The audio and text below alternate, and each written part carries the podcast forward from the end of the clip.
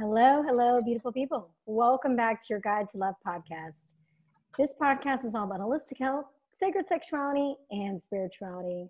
Today I have Dr. Sarah, and she is a chiropractor, a birth educator, a master's in nutrition, and she focuses on informed birth.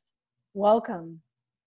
Thanks for having me. Yes, definitely. When I saw your page on Instagram, then my sister forwarded to me. I was like, oh my gosh, we've got to have you on the show because you're talking about topics that people don't know about.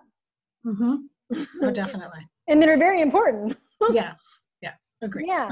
Okay. So tell everybody a little bit about who you are and what you do. Sure. So I'm Dr. Sarah Leahy. I am a chiropractor. I have my master's in nutrition, and uh, in the last few years, I've been focusing on helping people learn all of the information uh, with regard to the choices that they'll have to make during pregnancy and birth because a lot of people just aren't given that information in their five minute OB appointments. And the internet's really confusing. So, to help people get that info to have the best experience they can, regardless of what route they decide to go, um, that they're happy with their choices in the end because they made them through information and not because someone pressured them. Um, I have two kids. The first was an unnecessary C section, which gave me PTSD, uh, postpartum depression, and anxiety, and sent me down the path of choosing something totally different for my next birth, which was to just DIY it. I just did it myself. Uh, just me and my husband at home. I planned that, and um, it was the best choice I could have possibly made for me. And it totally took away all that anxiety, depression, all of it just disappeared. And then it made me really interested in other people's experiences. So, were there more people who, you know, experienced what I did? Did they wish that they had something different happen to them? Did they wish there was something they knew? And it turned out it was way worse than I thought. Mm-hmm. I had actually, I started a private Facebook group so that people could ask questions and share things that they maybe wouldn't want to other places. And I learned a lot about what the maternity care system was doing to, you know, far more than just me. And so eventually I started an Instagram account to provide that information for like a, a larger audience so that I could kind of spread the word. Um, and that's what I've been doing for the last year or so, just kind of doing a lot of research, talking to people, asking questions, gathering all that information so that I can share it and then people can really make the best choices for them. Oh, yeah, it's definitely because think about it.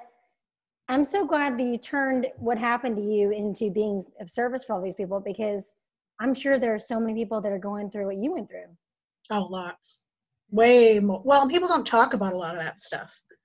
You know, they think that they're supposed to just be happy that their baby is alive and healthy and you know they didn't die in childbirth and that's good enough. And it's it's really not good enough. It's really like very baseline. Yeah. Um, and, and, it can be so much better but if that's all you're conditioned to think then you think something's wrong with you and then you don't talk about it with anybody.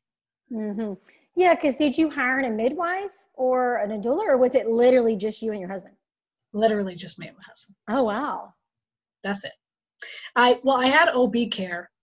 the The longer version of the story is I had OB care. I hired a, changed my mind, hired a home birth midwife.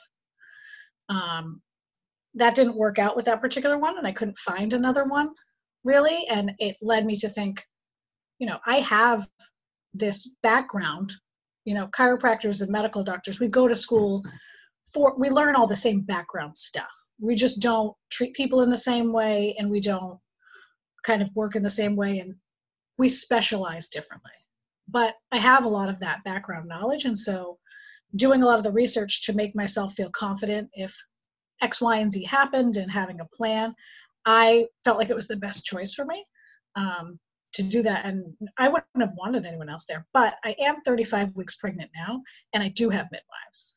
So, but they've been uh, instructed to sit in the corner and, and not do anything unless I want like a sandwich or something like that. Woo! I love it. yes. Well, think about how many women like it's so funny too because when you think about in the wild, that's actually how we should be is what you just said well and and in truth lots of women would like somebody with them who can support them and um, give them encouragement and just be there to witness or you know help afterwards or whatever. But it's really hard to find that especially most people go to the hospital. Most 99 plus percent of people in the us go to the hospital to have a baby. And that's really hard to find. That's not the kind of care you get. It's just not what is done here. Um, if you're at home it's a lot easier to find but even then sometimes it's still tricky because there's a lot of legal hoops that um, that midwives have to jump through to make sure that they don't violate the rules of their license. And so it can be really hard. And for me, just having no one there was the, you know, then there's nobody to do that. Yeah, and that was probably really you're following your intuition, and it just it was great. Mm-hmm. Okay, so how can women be more empowered in their bodies? So, well, when it comes to pregnancy and birth, it really, for me, I think comes down to having the actual information, um, not just trusting anybody that they're going to have your best interest at heart because it's it's your body and it's your baby and when you leave that OB's office at the end of your appointment they're not thinking about you. When you leave the hospital after your baby's born they're not thinking about you. But you can still have you know lifelong lasting implications from any of the stuff that happened to you physically or emotionally or um, you know or combination. And the only person that has to live with that is you. So it's really important to know the facts and know when you're just becoming a part of the maternity care conveyor belt I like to call it, that mm-hmm. everyone gets the same tests and the same appointments and the same thing when they go into the hospital, and it's not individualized care. If you know what your options are, you feel more empowered to make the best choices for you and to stand up for yourself, because that can be really hard.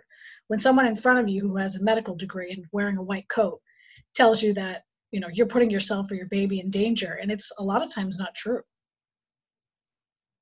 and that that's such you know it's so i love that you say that though because it's such fear consciousness around birth. We've been taught like i even remember like as far as i've been alive thinking birth is this horrific horrible experience that women have to go through where we mm-hmm. scream and we yell and it's so painful. And we do scream and yell and it can be very painful but, but still they made us like care about but the, the way that it's portrayed, both from um, like a theatrical standpoint in our culture, like any show you ever see, it's always like this crazy emergency on television, um, or from people's stories, which if you hear horror stories from people about their births, they're true. It's mm-hmm. not that they're not true because there are a lot of them, but the majority of them were unnecessary. And yeah. rather than realizing, because it's really hard to do this, realizing that that was done to you rather than that was inherent in in what would have happened regardless. Um, people just assume that that's how birth is if they've had an experience like that and then they share it with somebody else and say how terrible it's going to be. And then that person you know rather than saying you know this was what happened to me you know the doctor did this this and this they weren't necessary. Look into those things for yourself so that you know whether you want those they just you know spew out all the scary stuff and then that person is terrified. And then you're more likely to comply because you are terrified and don't know anything. Yes definitely. You're right about that. Yeah. Mm-hmm. and what about the woman? Okay so you're pro natural birth but you're also just pro in terms of just educating women? Yes i think i wish more people would give natural birth which is it's basically a vaginal birth without any any drugs. Mm-hmm. and i think that i've heard people say you know all birth is natural and i i disagree with that statement because i don't i don't think it is. It's yeah. not natural to have a baby cut out of your body. It's not wrong and sometimes is necessary uh, but that's the term natural means occurring in nature without human intervention. And without human intervention you can't have surgery.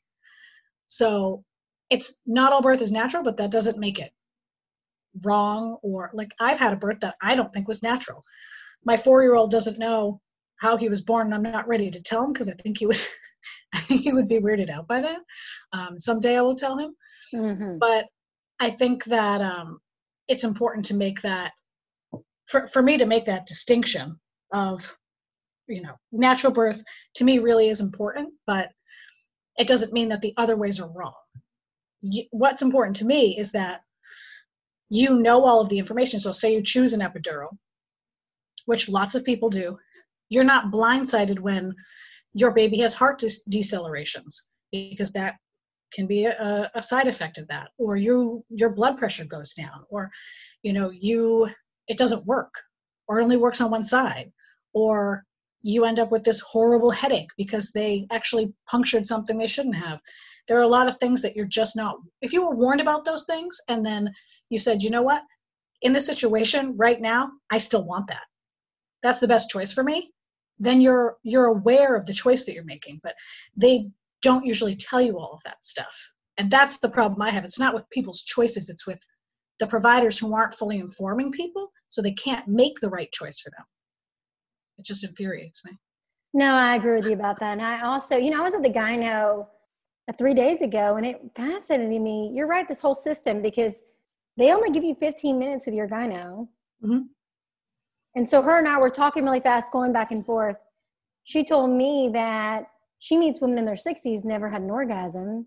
I'm like mm-hmm. that's crazy. And so our whole society is like you're right this conveyor belt of mm-hmm. like no wonder why women don't know. Yeah. Well when you're when you're pregnant it's i feel like it's even worse i mean i haven't had a regular gyno appointment in a while because i've been having babies for like five straight years mm-hmm. but you go in at the exact same week as everybody else. The exact same tests are prescribed on the exact same times. And if you question it, if you even say, I, you know, I don't think I want that, or is there an alternative to that, or why is that necessary? They treat you like you're an idiot most of the time. What Um, or they, tr- or like you're negligent, which is totally not true. You're making an informed choice and trying to gather information for yourself. Uh, but if you go outside of that, it, it makes it harder for them because you do have five or 10 minutes with them. And if that five or 10 minutes becomes 15 or 20, or it's taken up with all these questions and they can't rush you through it, it, it is harder for them and their schedule and involves more thought a lot of times, you know? I know. How how dare how dare you have to think? Wow, man. Well, that's like how everybody, you know, when I was in high school, everybody, all the girls get on birth control. It's like they're throwing it out. Mm-hmm. Like, and then when I had my 20s, it, I, it made me realize I was anxious and depressed. That was contributing to it. Mm-hmm. Like, hello. I know. Well, nobody tells you any of that stuff about, you know, they tell you the pros of birth control and why you should be on it, but they don't tell you a lot of the side effects and the long term side effects. And especially when you go to have children, some people have issues that it takes them years to resolve after they get off of it. And mm-hmm. maybe if you knew that, you would make a different choice, not necessarily to not go on at all, but you know, to choose a different kind or you know, whatever whatever option you decided. Mm, I completely agree with you. Okay, so go into why is it so unnatural for women to give birth laying down? So your pelvis when so when you're pregnant your pelvis is several bones and they're connected by ligaments. And when you're not pregnant, that's kind of stationary. It it can move a little bit. Like uh, at our office, uh, at our chiropractic office, we do work on your pelvis because there is some motion there, but it's not nearly as much as when you're pregnant. So when you're pregnant, your body releases a hormone called relaxin, which literally relaxes those ligaments so that when you're giving birth, your pelvis can separate. And it does go back, but it, se- it separates so that the baby can come down the birth canal. Mm-hmm. Um, if you're laying on your back, it presses on your sacrum, which is the triangle bone in the back of your pelvis, and it doesn't allow for that same expansion as if you're vertical, like you're standing or squatting or even on all fours.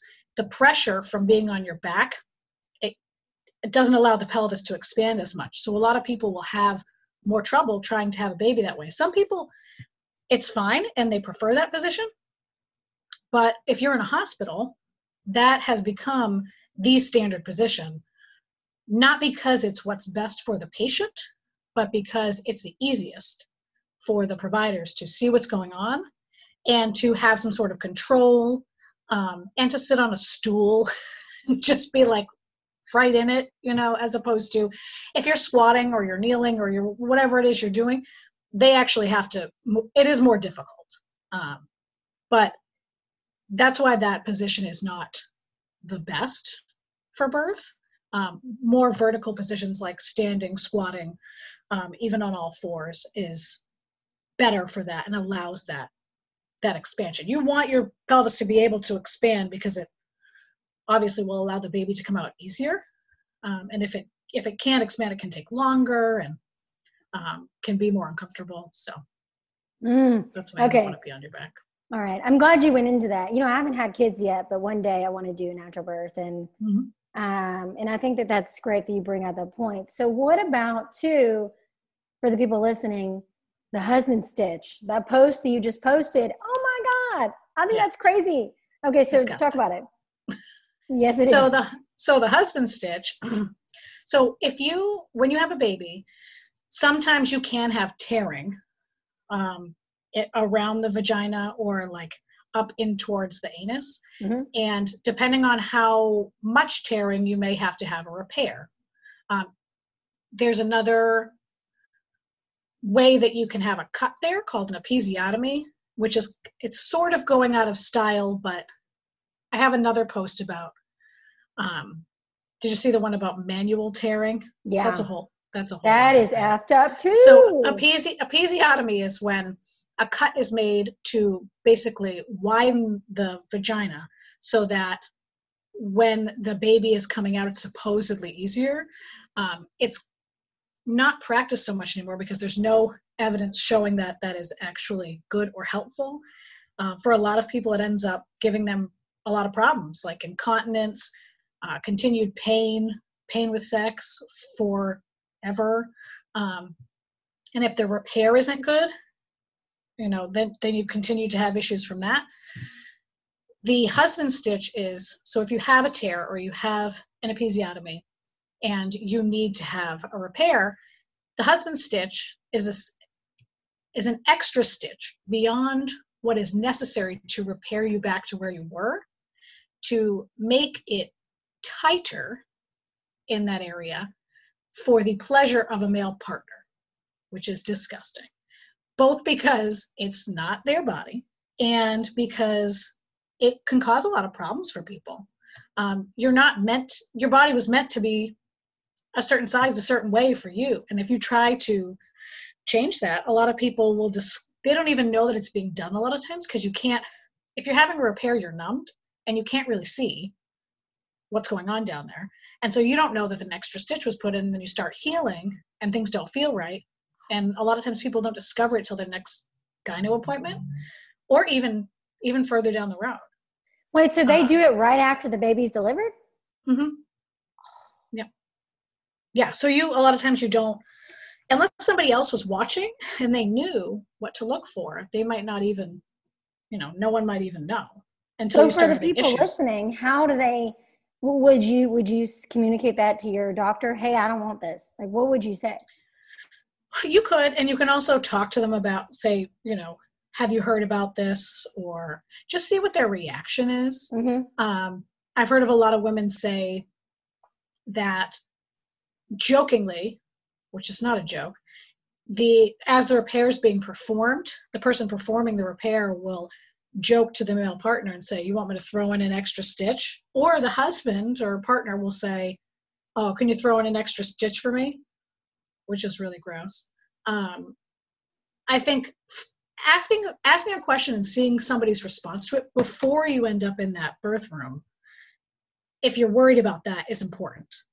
Um, but if you're looking to avoid all of that in the first place, not having an episiotomy, so discussing that with your provider and saying, I do not want an episiotomy unless it's absolutely necessary, um, which it very rarely is discussing what you know finding out what their episiotomy rate is um, and discussing your desire to not have that done and then also avoiding certain interventions that can increase your risk of serious tears that will warrant uh, a, a, an extensive repair. So, like if you have an epidural, um, if you have pitocin, if you've been induced, if you've been in labor a long time, if you have coach pushing rather than letting your body uh, do it for you and doing it when you feel your body feels like it should. Um, all those things can lead to more severe tears that then have to be repaired and then you know depending on who you end up with you might end up with an extra stitch or they they may not even do it on purpose sometimes sometimes they do it on purpose and sometimes they just do a bad repair mm. okay and then my question is is that if you do natural though you wouldn't even do that right well if you have a birth with no medication you still can tear and some people do tear significantly but it's much more rare mm-hmm. uh, because you're usually listening to your body and you're usually able to move around. Um, so you have less likelihood of having a, a, serious tear. Grade one and grade two tears, which are the there's grade one, grade two, grade three, grade four. Four is the worst. One is the least. So one and sometimes even two, some people won't have repaired with stitches. They'll just let keep them clean and let them heal on their own. Um, the other ones are the ones that really definitely need stitches to go back together because they're a, a, large wound. Um, but if you can avoid some of those interventions, you're less likely to end up with those those more severe tears in the first place. Okay. Yeah, that's good. I'm glad you bring that up. Okay, so what do what about the woman listening that feels like there's something wrong with their body? That like what do you want them to know about that? Um that there's probably nothing wrong with your body. yeah. um, a lot of a lot of people they end up eh, by the end of their pregnancy they feel like everything's wrong because they've been told that you know their their baby is too big or their pelvis is too small or um, you know they've had a c-section before and so they couldn't possibly give birth vaginally or you know whatever the the number of reasons there are to put doubt in someone's mind about their ability to do that by the end of pregnancy a lot of people just give over their autonomy and say i'm just going to go with this guy in the white coat says because you know by now i have absolutely no trust in the fact that i can do this um, and most of the time it's a big huge lie mm. so i mean if if that's happening to people which it it is constantly um, you know take a step back and ask questions about how frequent these things are that they're claiming. What is the reason that they're giving you for saying saying any of these things? Like if they say your baby's too big you won't be able to birth that baby. How do you know? Did you do an ultrasound late in pregnancy that can be off by two pounds in either direction? Then uh, that's not necessarily accurate or you know did they say your pelvis was too small i was just working on a PDF for people to download for free about what's called cephalopelvic disproportion, which is when people are told that their pelvis is too small. There's really no way to prove that because you can't tell how much it can expand and your baby's head can mold. Um, and movement makes a big difference. And people are kind of railroaded into making choices based on the fact that they don't trust their body because they've been told stuff like that. Mm. And that's why the work you're doing is so important because I think that, you know, we are naturally in tune with our bodies. We've just taught, been taught we haven't, you mm-hmm. know? And so right. that's why I think it's so important for women to, I personally don't think men should be doctors to women because they don't have our parts. I, I agree. it's not, it's, it's something that I can't, I haven't been able to put words to or put my finger on exactly the wording of why. I really, really don't think it's okay, but I really don't think it's okay. Mm-hmm. Um, and I think uh, there, it's very strange to me that so many men would choose that profession, that that specialty in mm-hmm. medicine, mm-hmm. um, because I think it would be strange for a woman to choose, you know, not the same specialty because it's not the same for men, but it just seems strange. Well, why why did you choose that? You know, and a lot of times it comes down to uh, power, which is, you know, not a good reason to ch- to choose your job.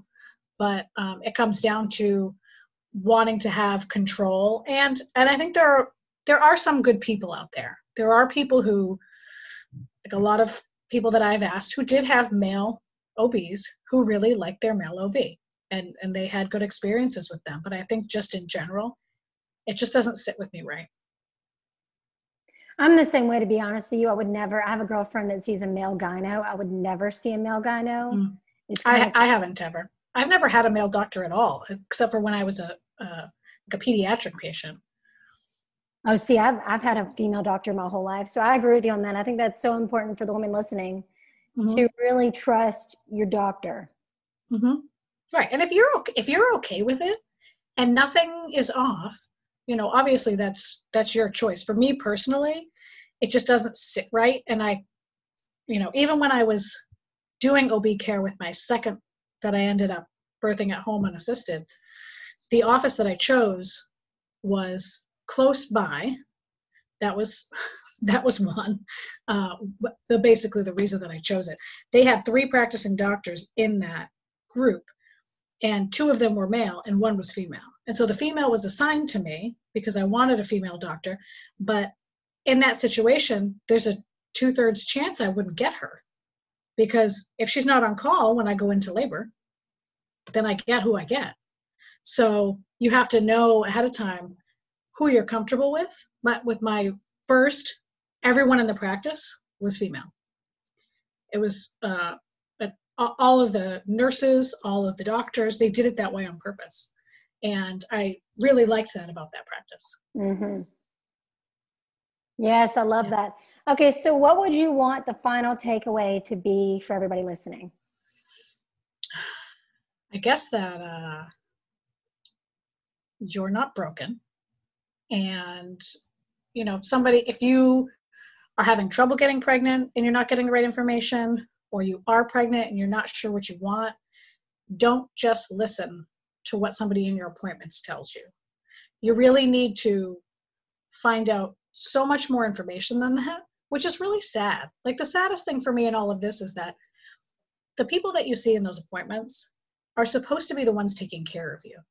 And you shouldn't have to go get a PhD in birth to go into your appointments and question these, someone who's supposed to be caring for you. You should be able to go in and they should give you the information and they should sit you down. Like i have midwifery care this time around and it's it's so night and day from ob care. My appointments are an hour. Um, half the time we're just getting to know each other because we're in about to be in a very intimate environment where i will be nude and pushing out a child. And i know that i will see one of those people one of the midwives or multiple of them during my birth. And in the bigger practices you have no idea. And you have all these nurses who you you know who are really caring for you which they could be great but they're all strangers. You can't possibly know who you'll get. So really just to do your research and find out what it is you can expect in the environment that you choose so hospital birth center or home you know which one's best for you? And you know what are the things that are going to come up that you're going to have to make choices about? And don't just take it for face value what they say in those five minute appointments because they really don't have the time to educate you on all that stuff. And there's a lot of stuff they don't know because they're just used to doing things one way yeah that is true. Okay i'm really glad you said that. So where can everybody find you? So i can be found on instagram at birth uprising and I also have a website, which is like sort of together because it's hard to do with two small children and a giant belly, um, which is birthuprising.com. And what I'm hoping to do eventually, I have all these ideas, but in a couple of weeks, I'm going to be having to, you know, lay still and constantly nurse a baby and not sleep. So we'll see what I get to um, of ways that I can get this information out to people with regard to different products I can offer and courses I can do so that it's all kind of there in one place. And then you can take that information and go to whatever appointments you decide to you know, to go to hospital, home, birth center, whatever, and you can feel confident in your choices because you you have the pros and cons of X, Y, and Z, and you know what you want, as opposed to only getting that five minutes of info and then, you know, just letting someone else make the choice for you. Yes, definitely. And that's what I'm all about is empowerment. So mm-hmm. thank you so much for being on the podcast. Oh, thank you for having me. I really appreciate this. Everybody, be sure to subscribe, like, share. Let me know your thoughts on this episode because it was definitely an interesting one. And I think it was really packed with great information for y'all. And I will talk with you later. Bye. Bye.